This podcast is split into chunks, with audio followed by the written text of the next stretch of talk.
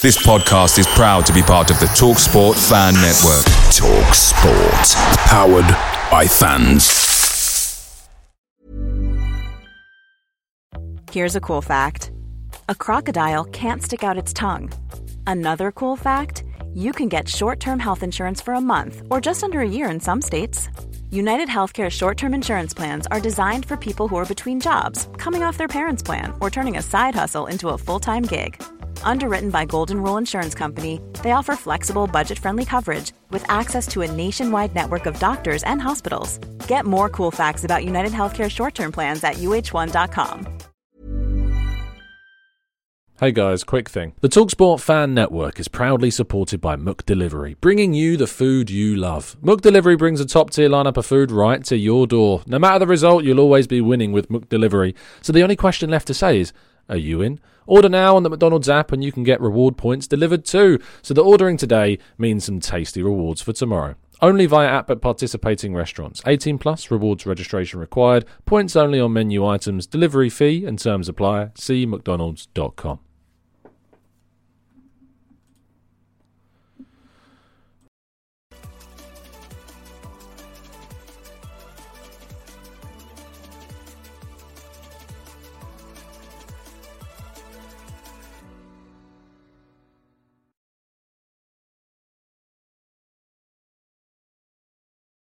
Oh no, I muted myself. I was so confident about starting the show then. I was muted. Sorry. Hello and welcome to the Gooner Talk. Hope you're doing good.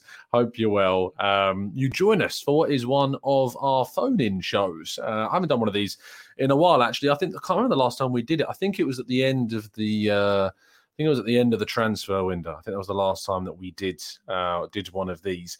But uh, what these basically are is an opportunity for people to listen to the show that don't typically get the chance to jump on because usually uh, people who jump on the show are members who come onto our preview shows. And so we give an opportunity to, to you all to, to jump on. If you would like to get involved on today's phone in show, whether you've been on the show before, maybe you've not been on the show before, you'd be like to come on and have a chat about something to do with Arsenal, try and come armed with a topic of some kind.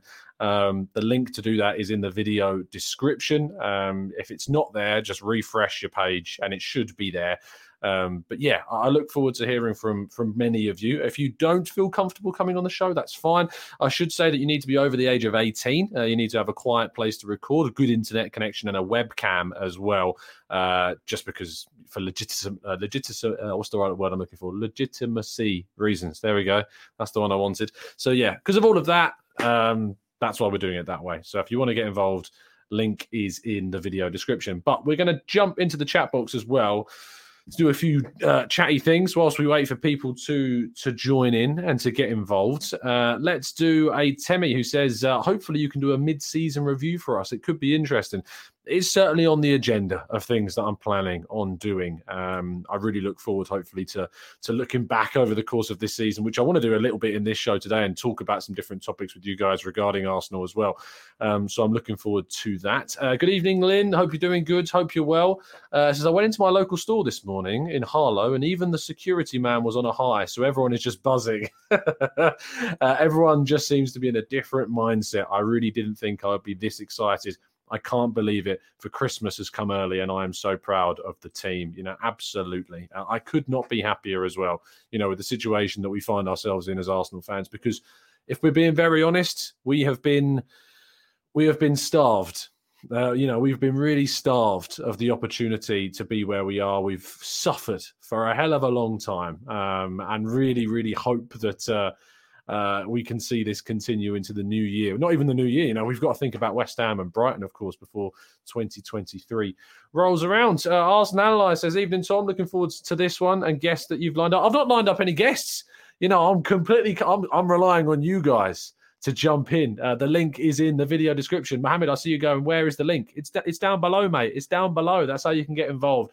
Uh, let's bring in our first couple of callers to the show. First of all, we've got Albert. How you doing, mate? You good? You well? Yeah, not not bad, mate. Another another day in the office, isn't it? What can I say? Absolutely. And we've also got King. How you doing, King? You good? I'm good. I'm good. I'm good, man. Bring us I'm the uh, the sofa that's made out of your jumper. Let's. uh There there it is. Lovely stuff. I didn't get the cap memo, and I can't, I'm looking around and I can't see one, so I'm not going to be Oh, able to come join you on. boys either. Um, Albert, we'll, we'll start with you, mate. Tell me the tell me the topic that you'd like you kind of really would love to discuss and and to just kind of bring up into the sphere of Arsenal right now. Um, where do I start, Tom? Because there's so many to choose from, to be honest. Yeah. But you know what? For me, and I've kind of banged on about this for uh, probably the last 12 months in terms of our defense. Um, we we've and and particular one individual, which you might know I'm going to bring up, Tom, but I, I won't get to it just yet. Um, yeah, um, I think one of the biggest issues we've had, I, I had as, a, as an Arsenal fan, is having a defense that we can rely on as as Arsenal fans. Um, not going to games in trepidation. Um, of, of conceding silly goals or the, the, the poor quality and depth. But I said last season that you know what we've got a nucleus of a of a defense that we can probably be a little bit more confident about. But having said that, we need to let them bed in. Like give them a season, call it a free hit, Tom. But you know you could see there were makings there of a very good defense, and obviously Saliba came back as well. Um, once that was put to bed, and you know he's come back to Arsenal he's been exceptional. Um, Gabriel, people look, people have their moments with him, but by and large, Tom, the money we paid for Gabriel and Saliba, we've committed daylight robbery at Arsenal Football Club for the rest of Europe. Let, let's be serious because you've seen the money floating around for the cost of players and and, and defenders uh, within the Premier League, by the way. Um, Mm. and we've done pretty pretty well. And, and one more thing I want to say before I sort of finish up is I want to give a best massive shout out, particularly to Ben White. Um, I did a show on him on on Judges TV because I just think one, I don't think he gets the recognition he deserves, Tom.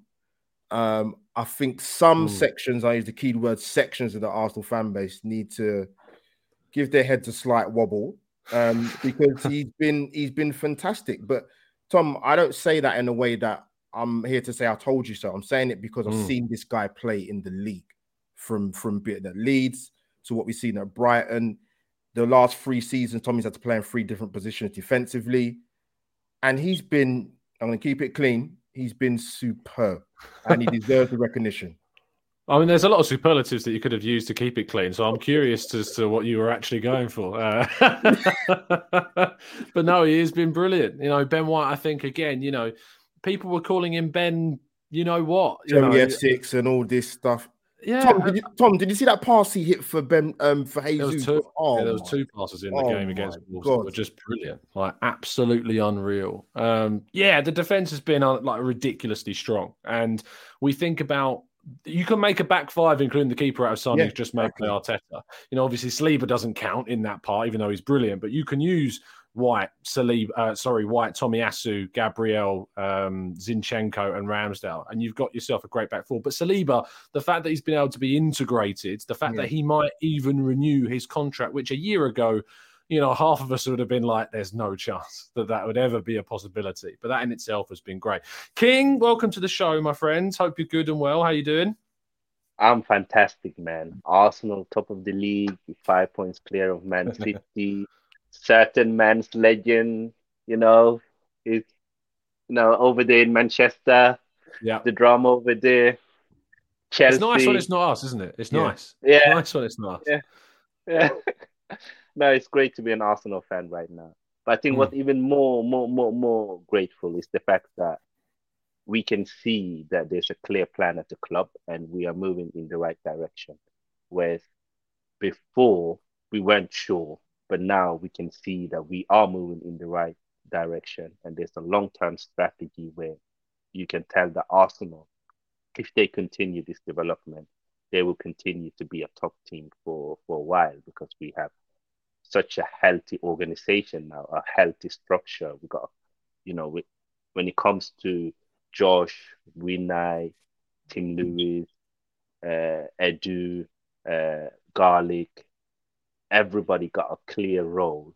Mm. And that's why we've got a healthy club now. And we haven't had a healthy club for a very long time where we've had issues with player contracts, we've had issue with overpaying players, we've had issues getting too little payment from sponsorship deals. Like we've had so many issues and all of that has been rectified. And I have to give uh, a big, big, big, big applaud to to Josh Kroenke and to everybody at the club who's been part of this renewal of, of Arsenal. It's great to see that we, we are in a healthy club now.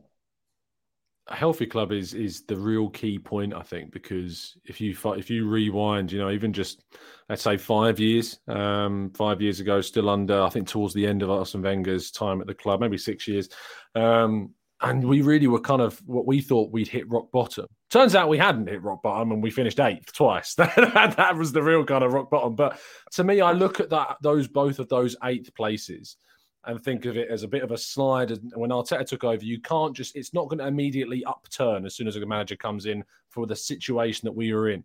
It's kind of gone down. It continued to go down, but we've arrested that slide, turned it, and we're now certainly pushing higher than we've ever pushed, you know, in the last decade plus. it, it is really a strong showing. And you know, we look back to when we finished uh, second in what was it, 2016? I think it was. Yeah. We finished behind Leicester. You know, we finished second on the last day of the season. You know, when we overtook Spurs. So it's not like you know, it's. It, I wouldn't. It was. Ne- we were never in a title race really. I know we went above Leicester. I think it was what when that Welbeck goal when we scored against Leicester. Um, I never yeah. saw that. I never felt like that season Arsenal were challenging for the title at any point. Whereas this season, there's something different there's something very different about it. So yeah, absolutely. Um, I'll get one more point from the two of you before we bring in our next uh, couple of guests from the sh- uh, for the show. I'm curious, Albert, as to your thoughts on the January window and how confident mm. you are, of course, about what we might do. I know that you love asking me what we might do, but I'm curious as to what you think we might do and how confident you are about it. Oh, Tom, confidence in Arsenal January transfer windows are not something I do very, very well, to be honest with you. I, mind you, I probably speak for a lot of Arsenal fans when I say that. Um, Tom, I, I, I am confident, and and for me to say that, it, it's really got to be something, um, because we was in a position this time where we was last time last season where we should have been pushing for you know Champions League qualification. Mm. And we didn't want to, for whatever reason, you want to. I don't want to go over it too much, Tom, because we want to bask in the glory of you know, being top of the league. But um, we didn't make the necessary adjustments we needed to make in order to push on. Regardless of whether you're an Arsenal fan or there's certain sections of the media, no, no offense, Tom. Um, Arsenal are in a title. Arsenal are in a title race. Arsenal yeah. are in a title race. That's a completely whole different ball game. I always say you strengthen from a position of strength. It would be absolute lunacy for Arsenal not to do that. So mm. I minimum personally would expect two players to come in. In the positions, I'm in the positions I'm not sure because if you're talking about, for example, Thomas Striker, for example, say stri- strikers are very difficult to get in transfer in January transfer windows. One position I'll say is, is really not impossible but difficult. But I would expect two more to come in, Tom, because I think the wake up call after the Brighton game in the Carabao Cup was is that I'm not sure as Arsenal fans we can, re- and probably Arteta thinks it as well. To be fair, Tom, mm that we can't rely on the fringe players to come in and support the first 11 or, or to give us an extra push to go for a league title. I think that was evident. So I'd be disappointed not to see two come in, but to be greedy, Tom, I want to see three come in. Wow. Yeah, I, th- I think we might be lucky, you know, to see three um, come in. I think it's much more likely that we see uh, you know, the, the two. Uh, I think that there's a really good chance Arsenal could sign two players between now and and the end of January that would really kind of push us on to what we want to achieve. Um, there was a, I wanted to bring this up with you, King, because there was a tweet I saw. I was desperately trying to find it um, whilst uh, Albert was talking there, but I, I, unfortunately I haven't been able to. But it's got quite a lot of attention on Twitter today, and basically it was a tweet around the idea that if Arsenal don't win the league, it could be considered a failure, considering the fact that Arsenal sit, sit, five points ahead at this stage of the season. And I, I, it's it's a point of view that I don't think you know. This tweet got like thousands of likes on it, you know, so it's clearly a point of view held by a fair few number of people. So I kind of want to get your viewpoint on the idea and the, the theory that if Arsenal weren't to say win the title, it would still be considered a failure. no, no, no, no. I think that's that's the view of, of, of people who can't admit that Arteta's turned it around. That he's actually a good manager. Mm. And Oh, I found Arsenal- it. Do you want me to read it to you, King? I've got it. Yeah, got yeah, it. yeah. So the tweet uh, is from at Mo Arsenal eighty six. Uh, it's got two thousand one hundred sixty nine likes, uh, two hundred forty nine retweets. Not that that makes your point any stronger, but just because it was spreading around Twitter, and this is why I saw it. Um, the tweet was: If Arsenal don't win the league this season, it's a failure. Uh, don't hide behind that top four was an expectation. This is the third biggest club in England. Winning titles is the norm. We are now officially back in the championship contention. Anything other than titles is a failure, especially if we sign players in January. For me, this season is about gaining title race experience, but when you're five points ahead at Christmas, it's in your hands. And so it's a failure of sorts if we don't win it. My tweet is more so from next season onwards, but this one counts too. Don't be scared of the word failure. Embrace it. It's how you get better and set the bar high. Winning the title this season is absolutely the goal. If you don't achieve your own goal, how can it not be a failure? You learn from it and you go again. We definitely will win soon either way. What do you make of that? I, I think that there is some fair points in it. I, I just think there is the expectation, and I also would love to get some, you know, clarification on if we do fail, quote unquote, by not winning the title. Does mm. that mean you have to get rid of the coach? Because that's usually what happens when a team fails, isn't it? You usually get rid of, not in Arsenal's case, but in most of other teams' cases, you get rid of the coach. So yeah, what do you think about that?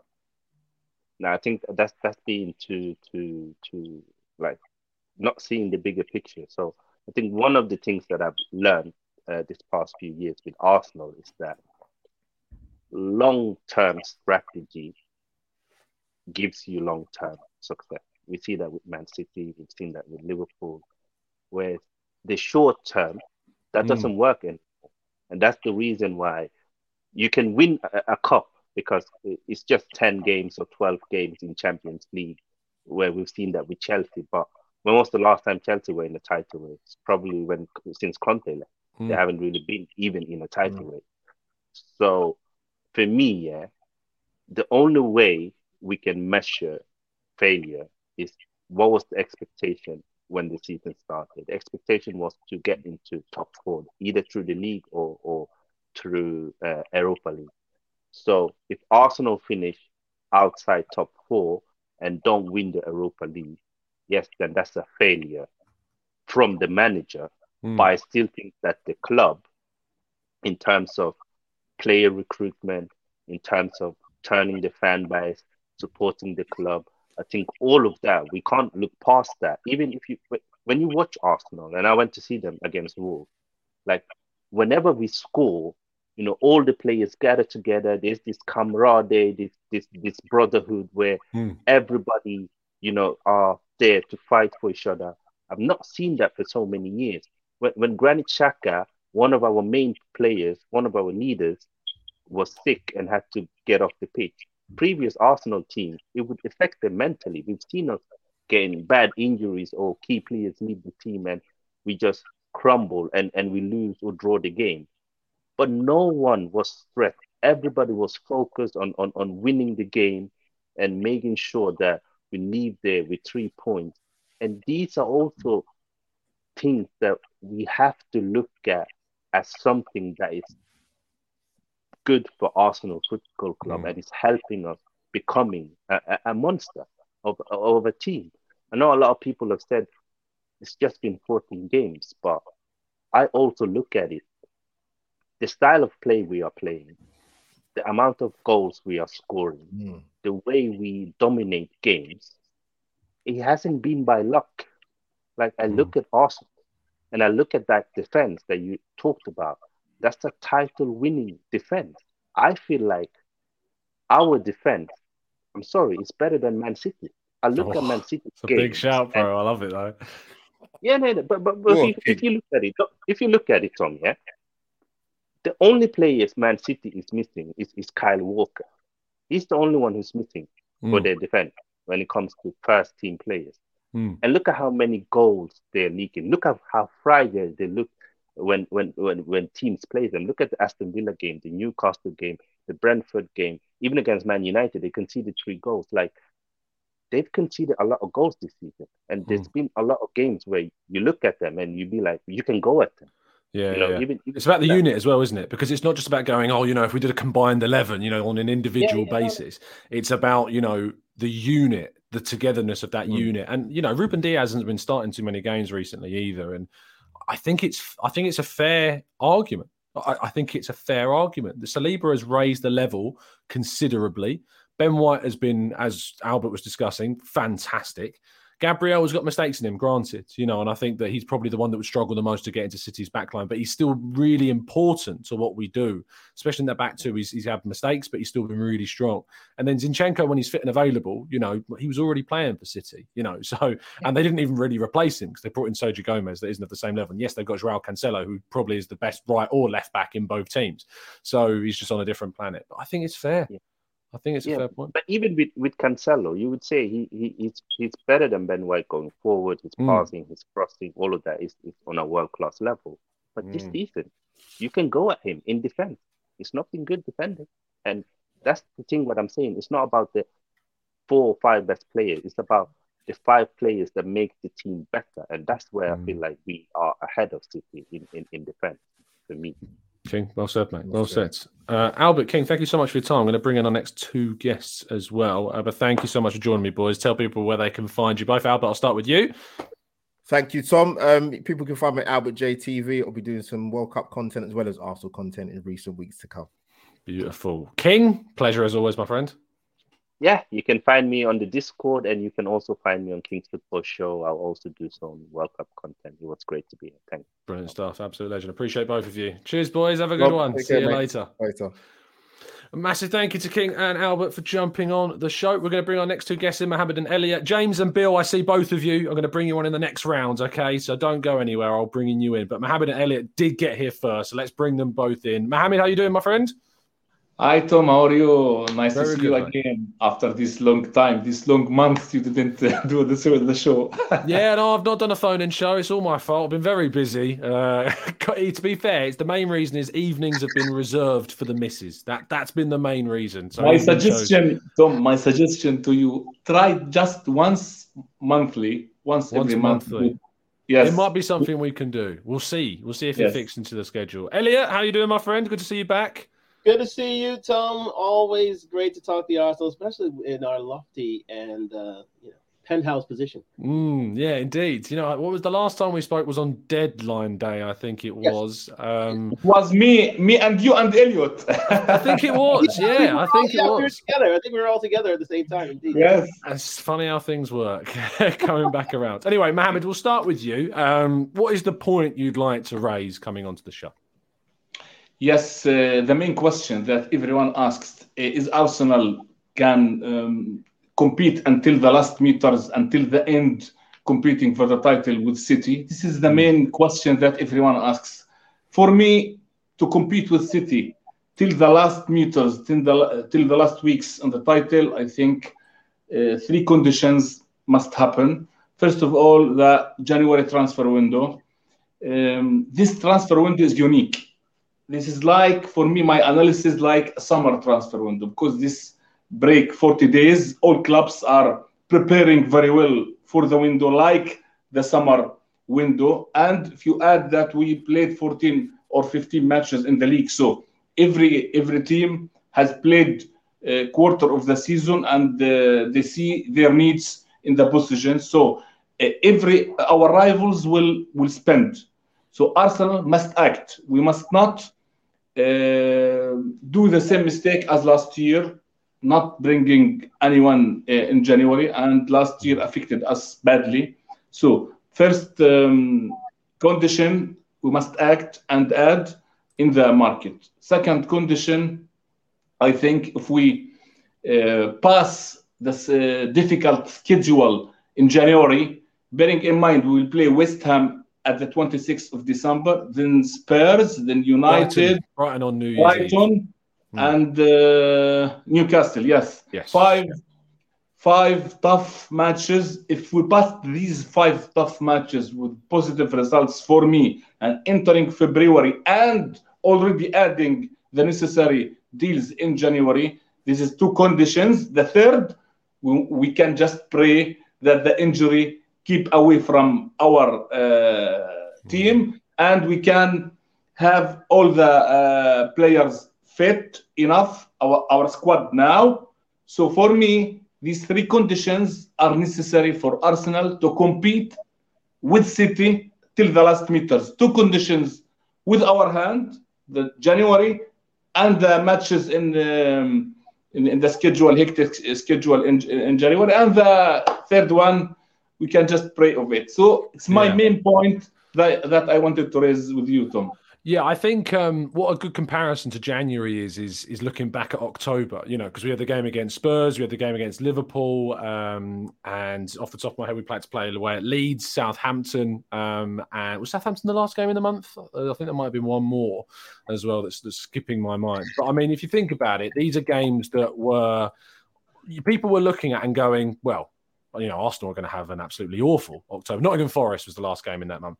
Um, and we had obviously also, I think, because it was nine games that month, we also had the four Europa League games on top of that. So the question mark was around not only the level of opposition that we were playing in terms of Spurs and Liverpool, and to some extent, you know, Southampton, who we'd lost to last season, and Leeds, who are a side that definitely caused us problems during a period where we had game after game after game against PSV and, of course, Glimt as well it was always going to be a question of can we come through that month? And we did. We came through that month and we were still top, even though we had more games than what we will face in January. Although, on top of the games that you mentioned there, we'll also have an FA Cup third round fixture uh, yeah. at some point put into that schedule as well.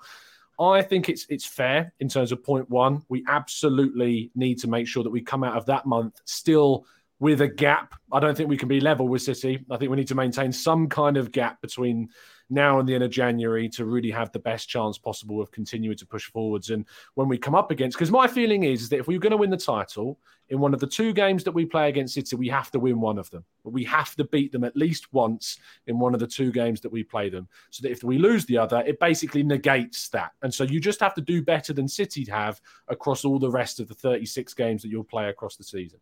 The second point, January, absolutely. We need to make sure that we strengthen. I'd be going for your Mudryks of this world. Yeah, I, I, don't mind your shout of Leandro Trossard that I know you brought up previously. You know, I think yes. as long as we strengthen the wide area with someone that's versatile and that can cover in multiple areas, or it means that Gabriel Martinelli can even play on the right or the left or even through the middle if we need him to. I think that it gives us another option. And the other area, of course, as we all know, is central midfield and adding someone that can cover both Granit Xhaka and Partey and be competitive in both senses.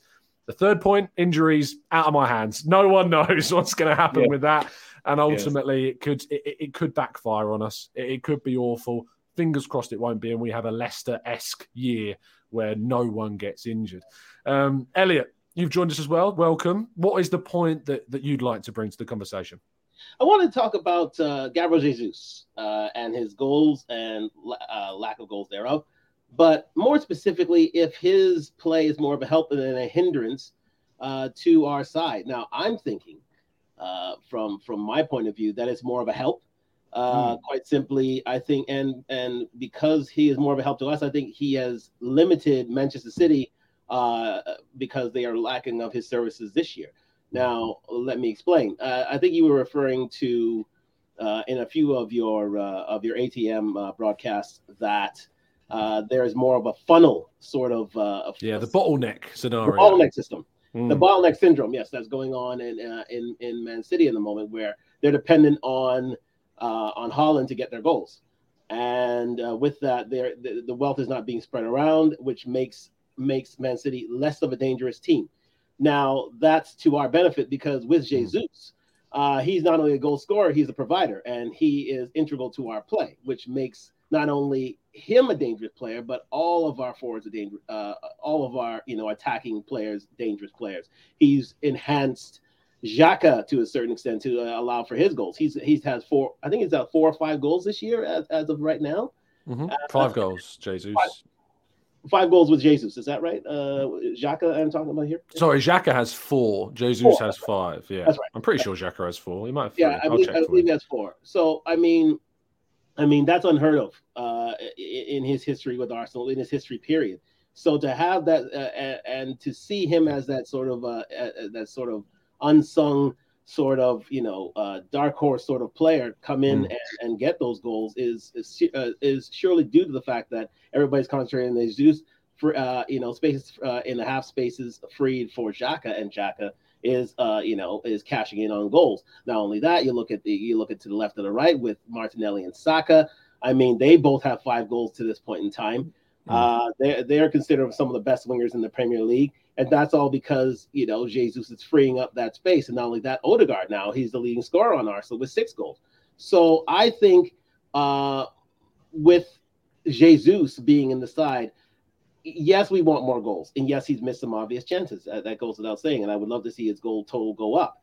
Mm-hmm. But because of his play and because of his integral play, I think you know Arsenal are benefiting in the whole because not only are we a more dangerous team all around because you know you don't know who to mark. You don't know if it's jesus. You don't know if it's martinelli. If you don't know it's, it's Saka. If you don't know it's uh, Odegaard if and you don't know even if it's Partey Partey's been given enough space so so mm. he can you know shoot his uh, you know shoot his howitzers from 30 40 yards away so again it, it, it makes us a more dangerous side on the whole uh, I would love a plan B. I would love that sort of switch of play, but at the at the end of the day, I'm totally totally satisfied with with with Jesus, and I and I really am sort of dismayed at the fact that people are getting on Jesus's back because at the end of the day, Who's getting on his back? Who are these people? Who are these people? exactly right. Who are these people? Exactly. You you have the right to be audacious. We love him. we love him. you know, because at the end of the day, I mean, we're not in first place without Jesus. Let's mm. let's let's make yeah. it simple and plain. Without Jesus, we're not in first place. We're 100%. not. So at so you know the fact that he's not getting goals, all well, all well good, point taken. But at the end of the day, we're in first place. We're five points ahead of City. City would rather have Jesus back uh, in their lineup than uh, mm. giving him hmm. away because the fact that Jesus wanted, you know, was ambitious and wanted to make a name for himself in his career, and he's totally happy where he is right now. So you know, that's that's you know, we have to we have this, you know, come to Jesus moment. Got that. Mm. I'll see what you did there. Want, see what I did I? Want, you see so you had to have this come you had to have this come to Jesus moment and realize that this man is doing, you know, the most for our side and making us that much dangerous a team. And he's mm. spreading the ball to all of our players. Yes, we can add a certain striker in for that for those plan B moments, but would I exchange for Jesus for anybody else in the league right now? I wouldn't. I simply wouldn't. I think he's even Haaland. I offer you Haaland, Elliot. Oh, okay. Haaland is one thing, but at the end of the day, but at the end of the day, City are struggling now. They're yeah. struggling to keep up with us because of the fact that everybody knows concentrate on Haaland, and you basically nullified, uh, you know, Man City's attack. Hmm. No, I think so, the argument around the Haaland thing is that you go, why would I swap anyone right now when the group as a collective have got us to first place in the league and five points clear? You know, someone said to me, if I, if I offer you Pep Guardiola instead of Arteta, who I consider to be on paper the best coach in the world. Yes. You know, right now I'm not swapping because I want to see where this season goes. I want to see what this team achieves. And on Jesus, just to respond to your point, and then Mohammed, I know you've got to bring up something else. Um, with Jesus, I did, and I've just um, tweeted out as well. I did my player ratings for the whole uh, of the squad, all 24 players this season, and I gave Jesus a seven. And I sat back and I thought, I still think I've been too harsh on him. And the reason why the reason why I gave him a seven was because you know I just I just want more. I want more from it, and I expect more, and I think that he can deliver more. But I I didn't really, and I thought an eight. You know, say if I'd have given him an eight, which I gave to both Saka and Martinelli, I gave eights to, hmm. and I thought that I feel like Saka and Martinelli have really delivered for me this season. And I just feel like if Jesus had put away some of the chances against Southampton and had put away some of the other chances he's been giving in some of the other games, I could give him that eight because he's the number nine. You know, I still expect goals from him. And he should really be our top scorer because he's had the opportunities to be our top scorer. He's not lacked service in any way. So I felt as though a seven was fair, but I did the Arsenal Lounge show on Monday and Mo asked everyone in the chat box what they thought, and most people said they'd give him an eight, which is fine. You know, if people think that an eight is more fair, that's fair. But just the reasoning behind that. I just I just think I want a bit more from Jesus in terms of goals. And I think if we get that in the second half of the season, which is very likely because he's capable of it, we could really see this coiled spring of a team that's sitting top of the table explode into something even better. And, you know, who knows what's then possible. Um, Mohamed, raise up your second yes. point, and I'll go take one point from each of you, and then we'll move on to our next two guests. Yes, main point. I tried this morning to. I, I, wrote it in the chat, and you didn't uh, read it. It's a very uh, busy chat box, Mohamed. These messages mind. scroll up like crazy. Ne- never mind. Uh, I will raise my analysis and my point concerning Zinchenko and Tierney. For me, between between practices, mm. unpopular opinion. For me, I'm more confident when Tierney is playing, not Zini is playing. Mm. For me, Zini, I know there are different players. Zini, this uh, gives us more creativity with this inverted role. Yeah. Uh, as uh, Arteta plans, I get it.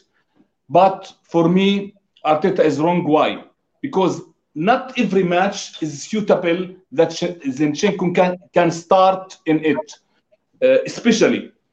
Um, I prefer Tierney to play at the starting lineup away from home, away from home, Tom, and versus the top six. I think Tierney more assured defensively.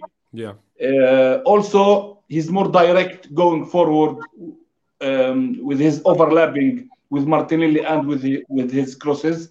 If you go to the last match against Wolves, they exploit the space behind Zinchenko all the match, and Guedes went one on one with Ramsdale and he could score, and Traore also. And previous matches against United and other matches, the same thing. I, against top teams, top six, or away from home, I think the weakest point in our defense is behind Zinchenko. So for you think, me, though, that maybe the most potent part of our attack is on the left because we have Zinchenko as well, bringing what he brings in the forward line.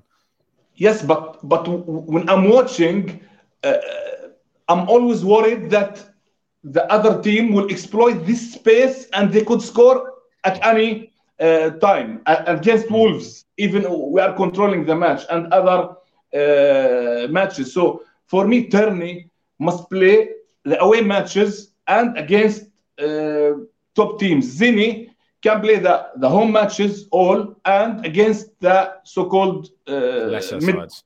Yeah. Lesser side. So for me, this is a key point. And against Wolves, I was waiting Tierney to enter after the first goal to close mm. this space, and it didn't happen. And I think he was ill, is the rumor I've heard. Yes, and yeah. if you remember, Tom Zini lost the ball outside our area, and yes, Wolves score. So it's uh, Zinchenko is worrying defensively. It's very worrying. So this point is a main point for me. Elliot, I'm really curious to get your thoughts on this actually, because I think the Mohammed's raised some it, fair points, you know, about the dynamic between both Zinchenko and Tierney. So, what are you feeling about the debate? Listen, I mean, Zinchenko, uh, Zinchenko is, you know, is a, uh, you know, is a technical savant, as I've, I've, said before on your channel, and he is, uh, he's a guy who, you know, instantly, uh, you know, allows for our possession game to uh, be taken up a couple of levels. And part of the reason why we are in first place is because the uh, Zinchenko, along with Partey, allow us to retain and to distribute uh, to distribute balls that much more smoothly. Now, again, Tierney's an old school left back. He's a he, he's an up and down, uh, you know, hardworking Scot, and you know he, that should not be denied. But in, in order for us, mm. in order for us to succeed to be the best, we need technical uh, we need technical security and ball security, and that's what Zinchenko brings. So you know, as much as as as you know, um, as Kieran Tierney is a great left back, and I think mm. you know he he he suits the he suited our style in pat in the past, and you know I I still see him as a as a great player going forward and wish to keep him here. But the fact of the matter is, you know, we're moving to a style where we need our left uh, our left backs to uh, be that much more te- uh, technically secure, and that's what Zinchenko does. Now, again, his his uh, his injury record is not exactly exemplary. Neither Zinchenko's. Zinchenko injury record is not good. He missed he missed more than half of the matches. there, you go, there you go. There you go. He's like our new Partey for some reason. yes. loses one, you get with another. Anyways, he can't win for losing. So here's the thing. I mean, we we have to uh, you know, you know, we we need that we need Kieran Tierney nonetheless because again he you know he's missing uh, you know Zinchenko's missed half the time. But when he's here we're that much better. It's sort of like Partey. When he's here we're you know 10 times better. And until we find someone who can back up uh, uh with uh, that sort of uh, with that sort of same ball possession technical security and yet uh, you know, be that much more uh, injury free, then mm. you know, all, you know that's great uh, for things going forward. But at the end of the day, is Tierney the right guy for the job now? No, he's not, because at the end of the day, you know, we see we've seen what happens as soon as we we, we soon as we brought Zinchenko into Chelsea, the difference is clear. We controlled that game from start to yeah. finish. Chelsea couldn't get couldn't get a, a, you know time on ball period, and and anything they they they they created, they, we snuffed out to a certain extent. Yes, you know, of course, Tierney is better defensively. That goes without saying. And you know, you had Ramsdale shouting at Zinny. Uh, yeah, he was. Yeah. In the Wolves match, but you know, you know, like it or lump it, we still have all these clean sheets with Zinchenko in the lineup, and that speak uh, goes to speak of the collective defensive solidity that we have at the moment. But uh, if, if given a choice, Zinny's the guy. Fair enough. I think both of you have raised really good arguments for both players. Uh, I'm going to thank you for your time because we've got a couple more guests to jump on. Mohammed, thank you so much for joining me. Thank you for being patient as well. Tell people they can find you if you would like. Uh, on Twitter at Muhammad Iraqi 10. And of course, I hope talk to you soon, soon, Tom, not uh, after three months. yes, I will try. I will endeavor to make these more monthly, regular things, time permitting. Of because, course. Uh, you know, because, you know, we have many points and the time is not helping. Absolutely. Elliot, thank you for your time, mate. Really appreciate it. It's my pleasure also always to be with you. You are a great journalist, Tom. Thank Thanks, you. man. I appreciate it. Elliot, pleasure as always, my friend. Thank you, sir. Uh, you caught me on my lunchtime, which is great. You know, uh, I'm always catching you on your lunch break, oh, mate. That's how it works. Lovely stuff. Perfect, actually, I was working from home today uh, with uh, some snow happening outside. So again, it's uh, it's uh, it's a nice little winter wonderland out here in Canada, and go to Team Canada in the World Cup this year. So again, looking forward to seeing that first time in 35 years. Wow. Wow. Yeah. And there it is. Indeed. anyway, Cheers, lads. Have a fantastic rest of your day, and I'll see you very see soon. Have a good one. See you next month. Absolutely. See you, later. Massive thank you to Mohammed and Elliot for joining us. Uh, the next two on my list, I can see uh, Mohammed there as well. Mohammed, be, please be patient. I've just got two people ahead of you, and then we'll get you on. Uh, we've got James and we've got Bill. How you doing, you two? James, are you got a camera? There we go. Uh, ML reaction. You've been in my chat box a long time. It's good to put a face to the name. How you doing? I'm doing quite fine, you know, Tom. Good stuff. I'm trying to get on to channel. I'm really yeah. glad, really, really glad to get you on the channel finally after a long time. Bill, pleasure to meet you. How you doing, yeah, my friend? Pleasure, Tom. Doing great. Uh, as all the Arsenal fans have to be at this point, you know, getting a little dizzy being up here at the uh, top of the league for uh, so long, getting a bit of vertigo, but I love it. So, yeah, indeed, yeah, you can't really complain too much when you're sitting where you are in the table. Uh, where are you joining us from, Bill? Uh, joining you from uh, Indiana in the good old US of A. Lovely stuff. James, where are you joining us from? Um, Kingston, Jamaica. Oh, brilliant stuff. And what point, James, from did the... you call in to bring up today? Um, to be honest, I've been thinking about um, and I we keep James, we've got a little bit of a connectivity issue uh, at the moment. We're really struggling to hear you. I don't know if you can use a different microphone or maybe you not use AirPods. I don't know if you're using AirPods at the moment, but they're pretty bad for microphones. So I'll come back to you in a second, James. they're, they're a little bit slow. I'll come back to you in a second right. once you maybe changed the microphone. Okay, I'll bring you back on shortly. Uh, Bill, talk to me about what point you, you want to raise quickly. Yeah, uh, I mean, I really what I've wanted to kind of talk about is uh, what gave us the platform to really have this season uh, that we've had thus far, and that's the uh, preseason that we had. Uh, just it feels like this preseason we did a lot of things right. Mm. I mean, getting the players in as early as we did uh, has it really gave us that foundation to you know hit the ground running, so to say, so to speak. Uh, and then uh, also just the games that we played, the uh, you know ability that we had to really test out that new team.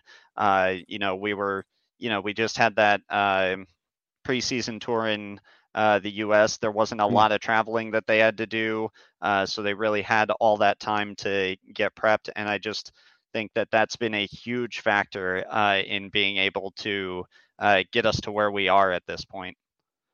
What what do you think is the direct contributing factor to why we are where we are? Like, what would you put it down to mainly?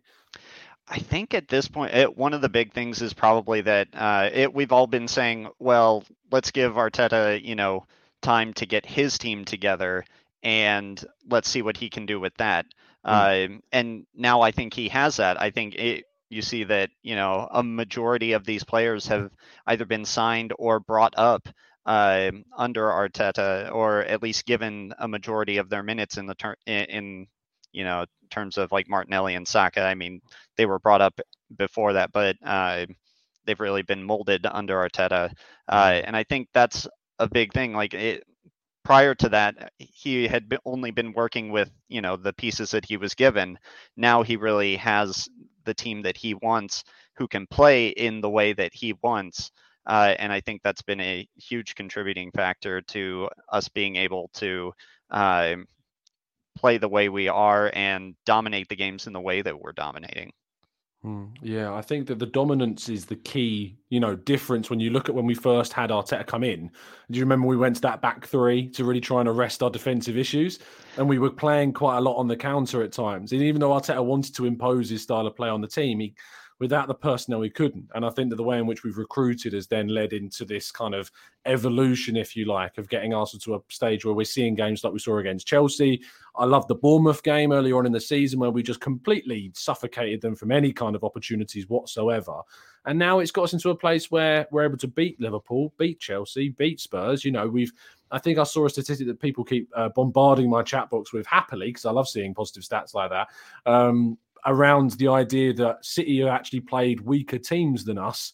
And we've played more top half teams, I think, than they have this season. And yet we're coming out with a higher uh, points total, which is a great thing to look to. Obviously, how that will change in the second half, we'll have to wait and see. Uh, let's see if James, if we've sorted out the, the issues. James, can you hear me, my friend? Yes, I can hear you. Can you hear me?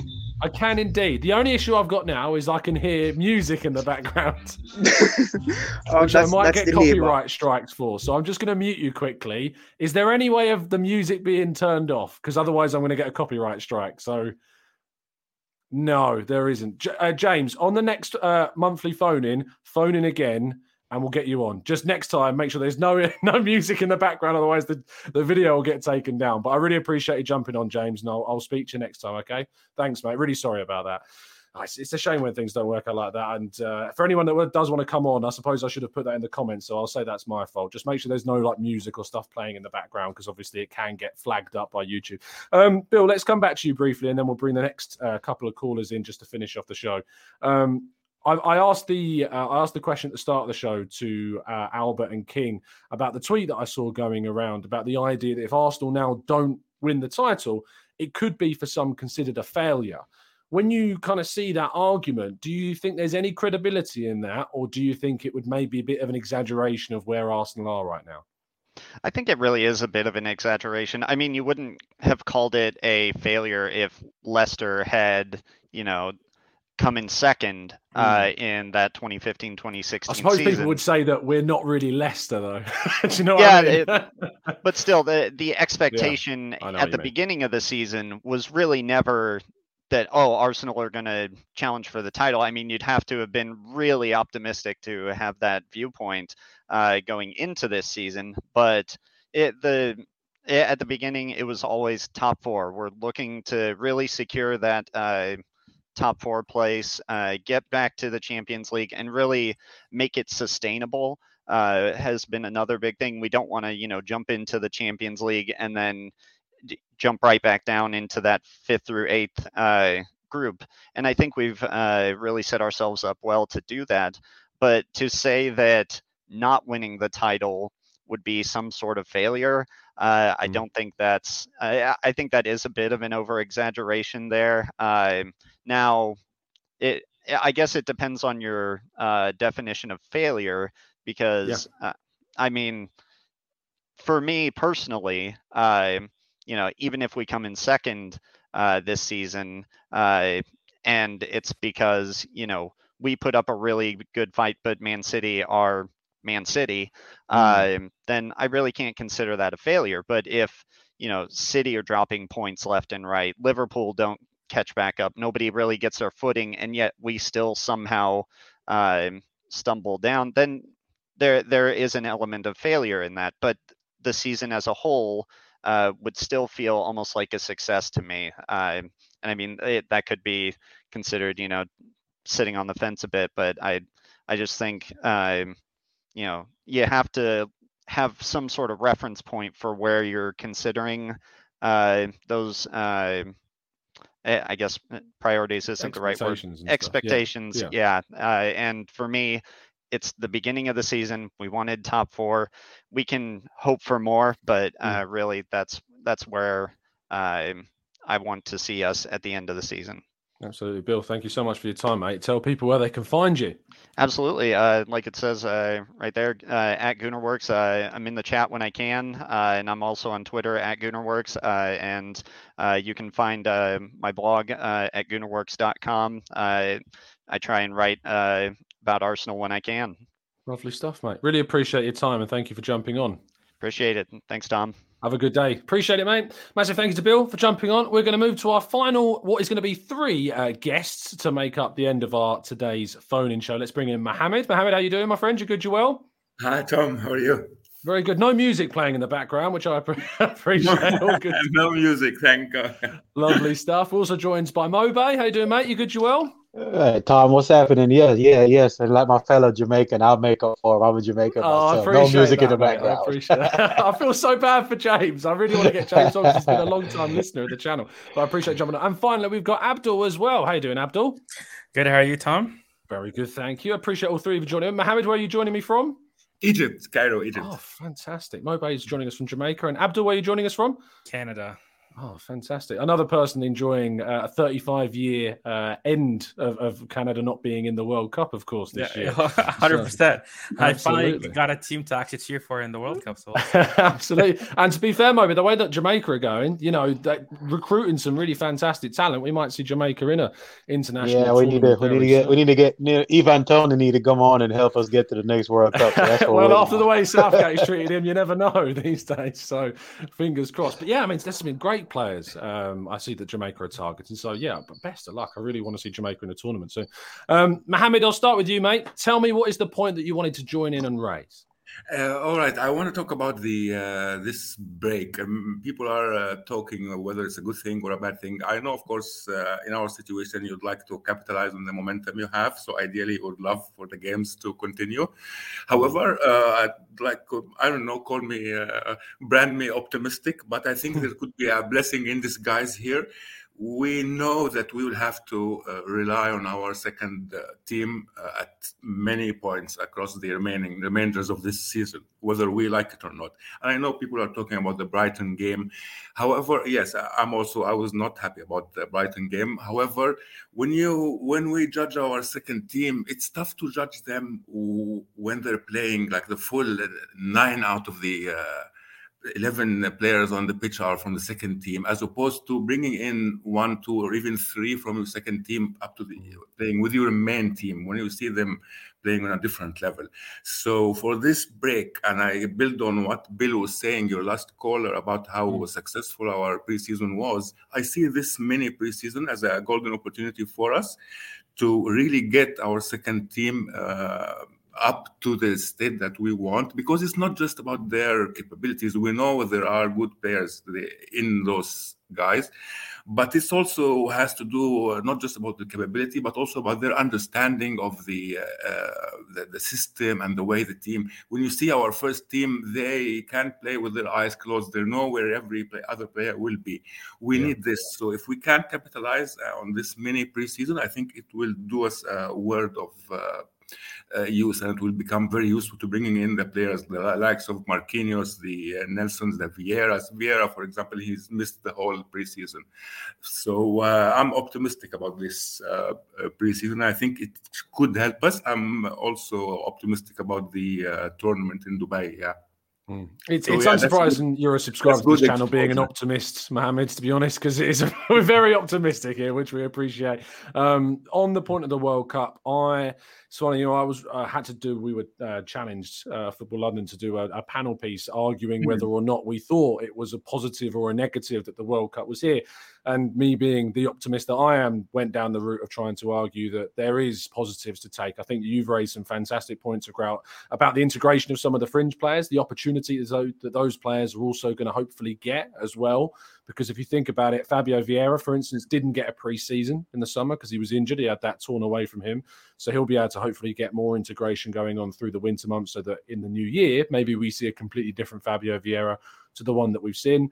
I think that the players like Martinelli and Jesus aren't necessarily going to play loads for Brazil in the tournament. They've got that big morale and confidence boost of being selected, but then you don't necessarily have the combination of any risk of injury because they're not going to play as much. So I think that's also a good thing to think about. And then you've got the overall rest of the squads that, that are going to get the opportunity now to have some break. I think the uh, the players that haven't gone to the World Cup get 10 days off. And then those that, that when they finish their duties with their national team, they'll also get uh, around 10 or maybe just slightly under 10 days off as well. So more rests available to them. So yeah, Absolutely, it's a massive key point. I can see people in the chat box as well raising points about how they feel about international breaks, uh, which is never a positive thing for big club fans. Uh, Mobe, uh, thank you for joining me. First of all, raise the point that you wanted to call in with, my friends. You're on mute at the moment, so you'll have to take yourself off that. Oh, see, I've go. got your back, mate. yeah, um, I want to raise the point about the, the transfers, and um, we see a lot of mm. things going on around with Mudryk and um, Danilo. You know, heavily linked with the club. But I just I just want to raise the point that I don't want fans to really lose their head when we don't if we don't sign these players. We've seen it before. You know, it's it's it's heavily linked right now, and we've seen it with you know um, Douglas from Aston Villa. None of us wanted him at the last minute in the window. Everybody wanted him, yeah, and then we didn't yeah. sign him. He was the best player in the league, and look at it now. We, we, we didn't even didn't even need a player like that. You know, give us the opportunity now to go and actually sign the player that we really do want, or Arteta really do want. So I just want to raise the point: if you just you, you can't just listen to the media and say, you know, we're going to sign this player. And if Arteta don't mm-hmm. sign him, then January is a failure. He might go out there and sign somebody that we don't even know you know, he's talking about. Maybe they don't sign anyone. I do want him to sign someone, just just so you know. But I don't want us to think it's the season is a failure just because we don't sign the player that the club is linked with at the moment. Um, I think there's more players out there than we think, you know, that can fill a yeah. spot. You know, there's scouts out there that do a better job than we can do on Twitter. Um, and I think we should just trust the process with our Always Arteta. there, the buzzwords. you know, you know, trust them, and, and let's see what we do in January. But yeah, very optimistic about the January transfer window, but just not, you know, zoning on just one player and saying if we yeah, don't yeah. get this player, it's a failure, something like that. Yeah, I, I talked a bit about this on the morning show actually, um, and talked about the idea of like I like you, and I think everybody here wants Arsenal to go out and sign, you know, a really important player for the team that's going to push us towards whatever we might achieve come the end of the season. But I also don't want us to revert back to type of just recruiting for the sake of recruiting. You know, I don't want us to invest money in the wrong player, and I don't want us. And I think we might have done that in the summer if we'd assigned Douglas Luiz. I think that might have been the wrong mm-hmm. player to mm-hmm. invest 25 ish million pounds in, but the club felt that they needed to in that moment because of the injury situation with El Elneny, which was obviously a frustration. There's an arguable criticism that the club maybe should have been more prepared for that and had someone ready to bring in in midfield because we know we're going into January with El Elneny back and we still want a midfielder. So maybe we should have put more effort and time and investment into that area back in the summer. That's gone, that's done, we move on, you know, and now I think yep. we can try and address that in January. I agree with we you. Could have the same, we could have the same problem with the, the Vlahovic situation. If we had got him when we were linked to him at that time, Jesus would have been at the club right now. You know, so we we we, we said that we wanted Vlahovic. All of us wanted him. He was he's a great mm. player. Not having the best time at Juventus right now, but if we had got him, Jesus wouldn't be here now. There's no way we was going to spend that kind of money on Vlahovic and spend 45 million on Jesus. So we just have to trust the process and just wait and see what it goes. It might be the end of January. It, it's going to be. I think it's going to be a long transfer window because we all want that signing to be right at the beginning of the transfer window. I don't think it's going to happen. So mm-hmm. let's just wait. Let's see. Because we have Elneny back now, so it's not an emergency like right now to get you know a defensive midfielder in at this minute. You know, so it might be at the end of the window. just leave the board and let them do their thing, and let's trust Edu and see if we can get the player that we need. That's twice you've said trust the process. I'm going to start giving you a swear jar in a minute, Nova. That's. Um, but no, I think uh, I, I, think that we will see movement. I think we will see investment. I think the club recognise, you know, the feelings I get from speaking to a couple of people is that they they absolutely recognise the position they're in, and they don't want to undersell the potential that this season could bring us. Now, it might not mean that we win the title. You know, that would be an unbelievable achievement for Arsenal to win the title this year. I wouldn't describe it as a failure, you know, as we've been talking a little bit about on, on the on the channel with some of the suggestions that have been coming through. I think it's fine that someone wants to raise that point of view that being five points clear going into Christmas, although what I would say is that typically when you go into Christmas, you've played right up until Christmas rather than stopping at the start of November. Um, but what I do think is that I think that we've got a potential to do something special and at a minimum finish second, really, you know, because at the moment I'm looking and going, who on earth is going to finish above Arsenal besides City this season? If anyone finishes above Arsenal, something has to go wrong for us significantly for anyone other than City, I think, to finish above us. But yeah, fair point. Uh, Abdul, thank you first of all for joining in and calling in. Tell me the point that you wanted to raise. Yeah, so um, actually, the biggest point here is that um, I don't think anyone realizes, or um, not many people realize, is that the World Cup the beauty of it is that you find talents there that were unheard of before, right? So mm. um, since January is coming up, I think what Arsenal should be doing is they should be realizing what positions that they want to fill in. I'm assuming Partey would be one of them because if Partey's injured, I think our team's going down down the drain. Yeah, so. he's massive. Yeah, absolutely. yeah. Um. So I would I would look at the World Cup as an opportunity to find players that were unheard of before or that no one was aware of or maybe people thought that their ceiling was up here but in the world cup they showed up that they can go all the way up up there right? So um it should be an opportunity that our, the arsenal should look for um and just to like fit to, to fill in those spots because i I do not think we're gonna win the league if we're just gonna keep going at this rate because and I'm also happy that we have a break right now because during the last couple games, the players were were not were not playing at the same level. I mean, we're not gonna well the, even in the Wolves game, it was a little bit shaky, like in the middle in there. I was a little bit worried when the Wolves started like taking the upper hand, but um, the intensity that I saw at the beginning of the year, it was slowly going down because the players are getting tired, right? And mm. some of them had uh, and like like Partey was injured for a little bit, and then the um, other players that, that, were supposed to be on the bench that are supposed to be the replacement are injured as well. So um, I would really focus on the recruitment. I would focus on the World Cup, try to find the talent here and there, see if those will work, and bring in the backup that that we need in January. Because I do not like Partey when we're not playing without Partey. I'm always I'm always scared. I am always scared. yeah and the fact that we won the Wolves game just proves how important like he he is. Like even when we were a little bit crumbling, we were still we still held on. We still ha- we, we still had the game. Odegaard stepped up. Martinelli stepped up. And as you mentioned, like we need a little bit more of Jesus. But with Jesus, I think the problem isn't well, there's no problem really. I think he's doing exactly what Arteta wants him to do. Yeah. And I think and I think that's the and I think the style that Arteta wants the striker to play is very very difficult and not any player can do it. And if you were to tell me which player would fit Arteta's system more, Jesus or Haaland? and I'm probably going to get a lot of shit for this, but I'm going to say um, Jesus. Yeah. Because Haaland is a player who likes to score. And I think mm. Arteta's style, from a striker perspective, is he wants him to gain all the pressure on himself while leaving the wingers open. That's why you're seeing Saka score. That's why you see Martinelli score. That's why you see Odegaard coming from from from behind and and and scoring because Hayes is just that big threat in there that he's just giving all the all the opportunity to to to all the other players. That's why he's getting assists, right? Yeah. He's not scoring as much, but he is scoring a little bit, and he's also getting some assists. And I think that's what Arteta wants from from from his player, which is why Aubameyang didn't work, which is why Lacazette didn't work. They were atrocious. They could not, for the life of them, do what this guy was was asking of them. And I was a huge Arteta critic um, in the past. I've always known since day one. The first couple years will be but will be very hectic, but he he he will gain the experience. And from the first team that I saw him when we won the FA Cup, I'm like, okay, so this So he knows what he's doing. He just needs Mm. that that experience against the more experienced managers, which is fine.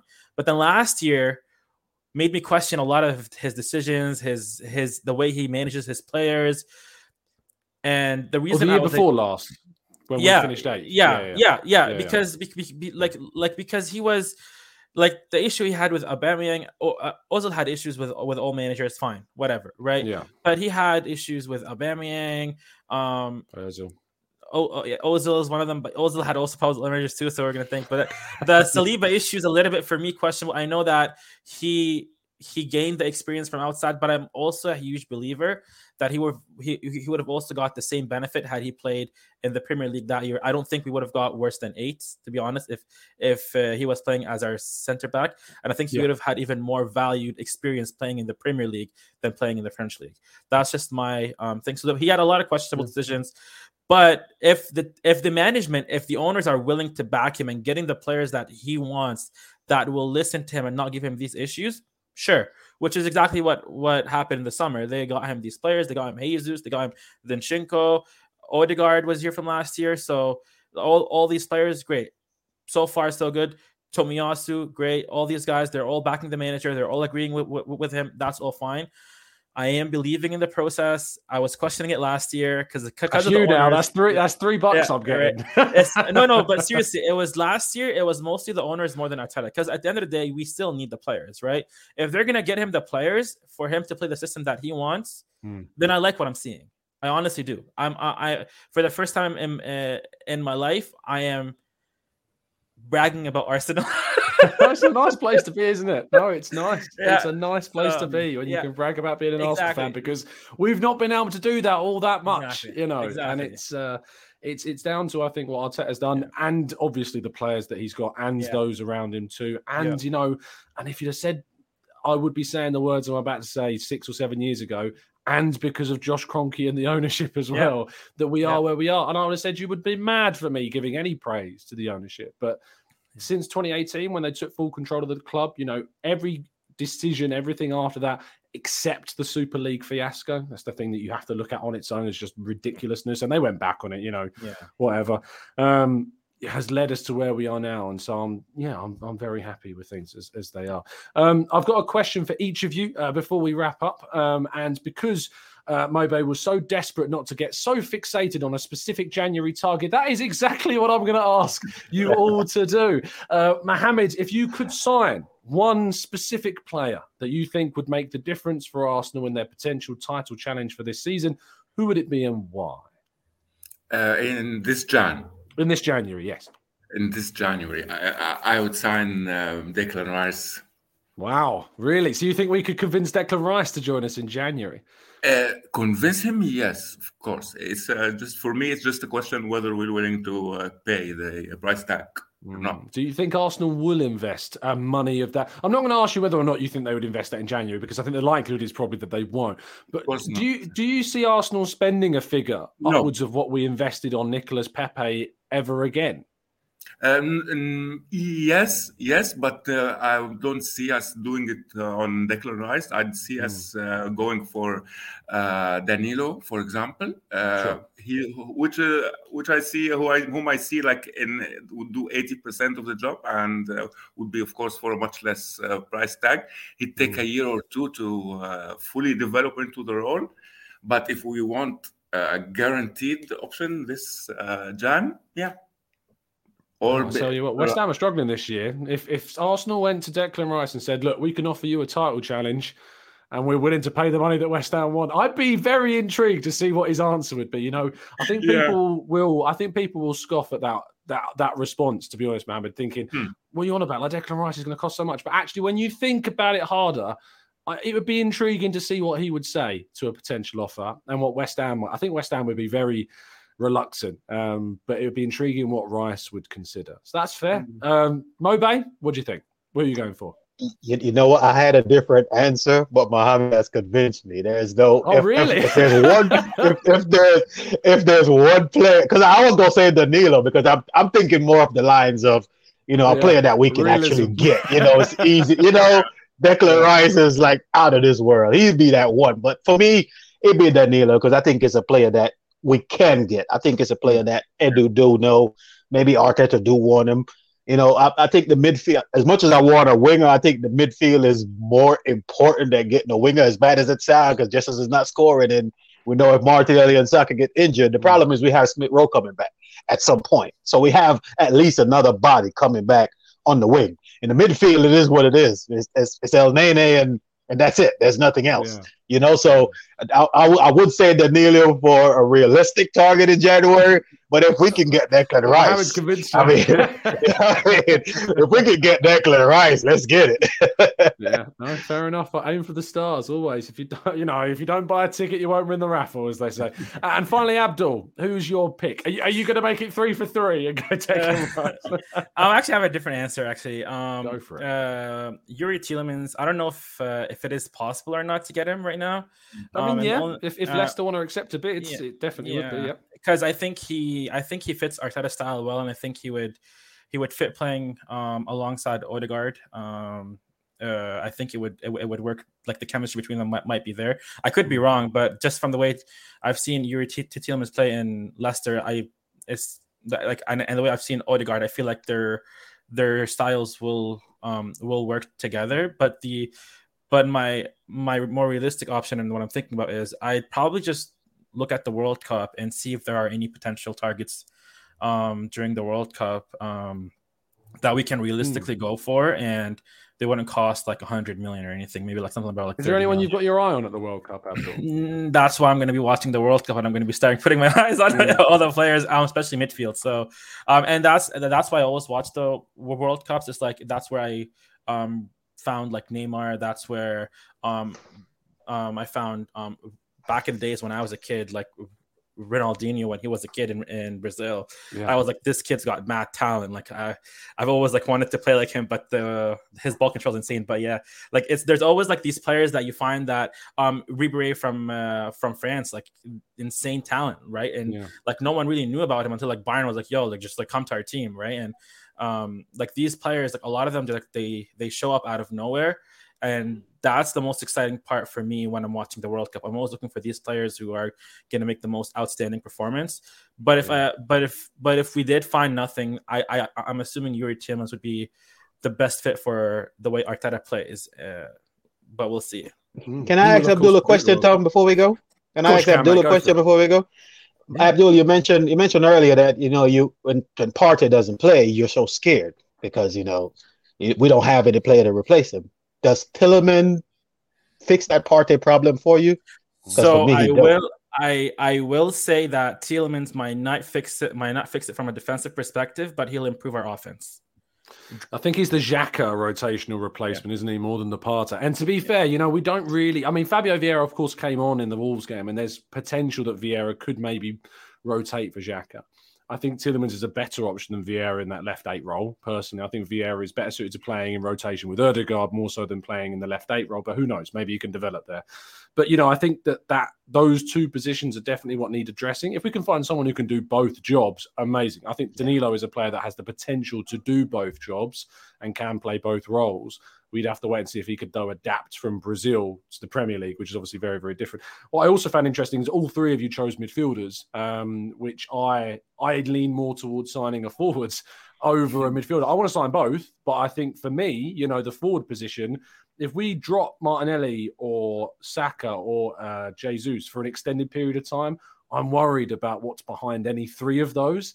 Whereas I feel as though with Partey, if we do lose him, despite El Elneny not being anywhere near as good as him, I think he's a, a much better replacement than any of the replacements for the front three.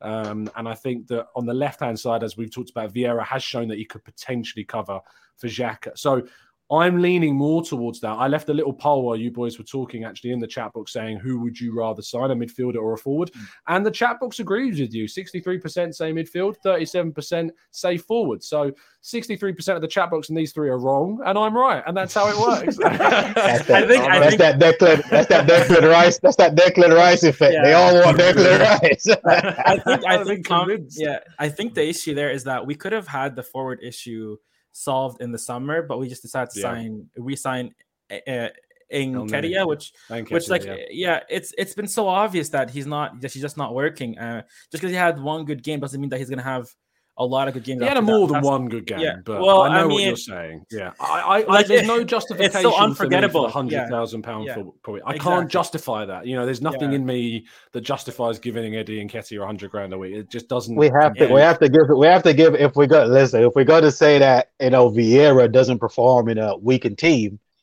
Hmm. when we play a bunch of weaker players around him, we have to give Eddie that same benefit of the doubt. That's when he fair played with the first, when he played with the first team, Odegaard and Partey and them last season, when when Arteta started giving him the chance, I mean, he did perform with a better with better players around him. He scored a lot of goals towards the end of the season. He gave us a chance. I- he haven't had I this chance this season. it was it was the performance up to uh, like what was expected, but not over expectation, which is why that's that like if if he if he hadn't even done that performance, then then I don't even think he would deserve to even be in the Premier League. Is that's that's my only take. But if Interesting. Maybe we'll have to. Like, maybe we'll have to uh, save this one for another yeah, funny show. well, 'cause I it would be, It's, uh, it's a whole other podcast. This, I tell you. It's, it's uh, but no, it's a fair debate, and I think that people will be leaving their thoughts on this in the comment section and the chat box. So, so please do leave your thoughts on on where you stand on Eddie Nketiah. Uh, I'd like to take a second to massively thank everyone that's come on, and of course Mohammed, Mobe, and Abdul. Mohammed, thank you so much for your time, my friend. Tell people they Thank can find my you if you would like to. Pleasure. Are you on social Sorry? media? You want to tell people where they can find you if so? Uh, maybe the next time. Yeah. That's fair enough. No, I respect privacy always. Uh, great advert for NordVPN there. Uh, Mobe, uh, tell me uh, if you would like to indeed uh, where people can find you. I'm on Twitter at Mube Good on Twitter. You can come over there. I'll start running some Declan Rice stuff now. So come on over. You can start the agenda. I love it.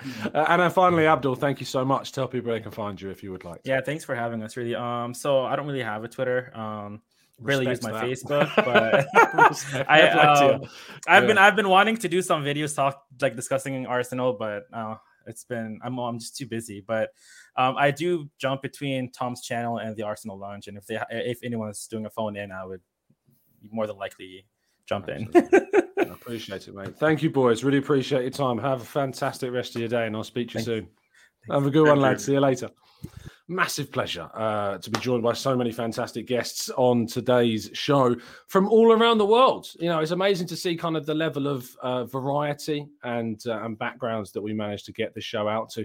And say you ever travelled, I don't know, to, to Egypt to see Mohammed or to Jamaica to see Mobe or Canada to see Abdul, and you wanted to use your typical broadcasting app and it didn't work, I'll tell you there's a solution for that, people. And that's NordVPN. If you go over to nordvpn.com slash gooner, your typical broadcasting apps will be able to change their geolocation back to where you use them typically, and it will be absolutely fine. Uh, it also gives you great security and safety whilst surfing the net with whatever you happen to be choosing to do with your time on the internet. And you can get a massive discount on the subscription as well by going to nordvpn.com slash gooner. You get four months free off your subscription and a big discount as well. And if you don't like the service, you can get a 30 day money back guarantee. Bet you did not see that one coming, people. Got that one in there smoother than I ever have done before. Uh, a massive thank you to Bergie Shark joining us in the chat box uh, for their kind uh, membership. Really appreciate that. Do welcome Bergie Shark into the TGT family. And we also had a super chat earlier on in the show uh, from Harold. Uh, sorry that I didn't get to this sooner, Harold. It's been a crazy phoning show.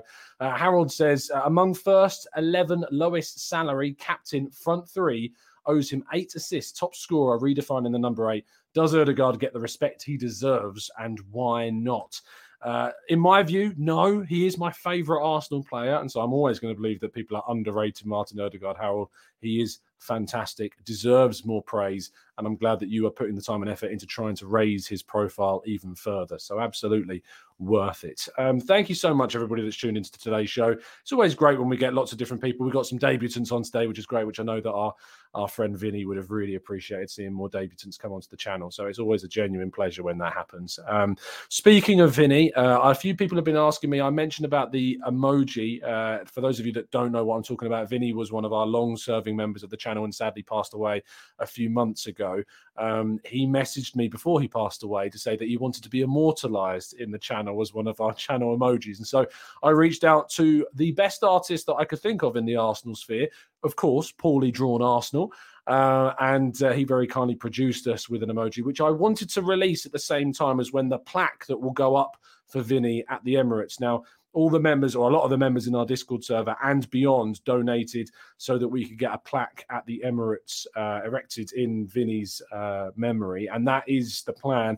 We're still waiting on when that is going to go up officially. And hopefully, maybe we can announce maybe when we're going to go up and visit it if people want to go and pay their respects as well, because that'd be great if we could do that. I love the community here. I love everything that we've been able to build and seeing so many new people jump onto the channel really is a very, very proud thing for me. So uh, hopefully, we can bring you more information on that. I wanted to launch Vinny's emoji at the same time that we uh, launched the the plaque at the Emirates Stadium. So hopefully we get some news on that soon. But I know some people have been sending me messages and asking about that. So if you're listening, I hope that gives you an answer to that, and hopefully we can bring you an update on that very soon. If it is going to be a while away, I may choose to bring that forwards anyway. So there you go. Uh, thank you so much, guys, for tuning in. Thank you so much for being part of this amazing community. Thank you for everybody that's contributed to the channel. Do continue to watch us at 8 a.m. UK time if you can. I know that it's not possible for a lot of our Western listeners because that's very early in the morning for many of them.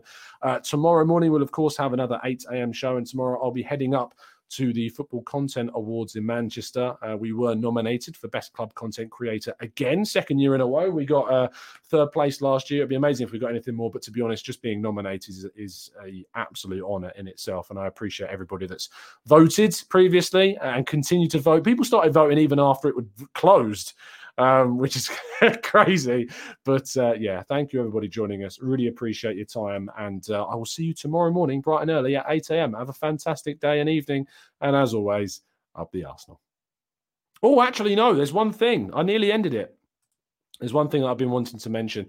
Um, Melissa uh, on Twitter uh, you will probably uh, recognize um, recognize her uh, from her Twitter account. Uh, has been going for a really horrible health issue um, at the moment, and so I wanted to send my absolute best to her and hope that uh, she gets some positive news. I think I saw a tweet to suggest that she did. Melinda, I think, has got some really positive news recently that things are turning around and improving. Um, I will try and find her Twitter account just to make sure I've got the right because it's, it's when I yes, Melina. There we go. I've got I said two names wrong. Melina, there we go. Uh, you can find Melina on Twitter. I think she would really appreciate a really kind message at Miss with three S's, Melina on Twitter. Been going through a really uh, horrible time, and uh, I've done an absolute awful job in wishing her the best, naming her incorrectly twice. But Melina, I hope that you are getting better soon, and uh, yeah, we wish you the absolute best here at TGT. Uh, thank you so much for tuning in. Again, let's try and out this show one more time, and as always, up the Arsenal.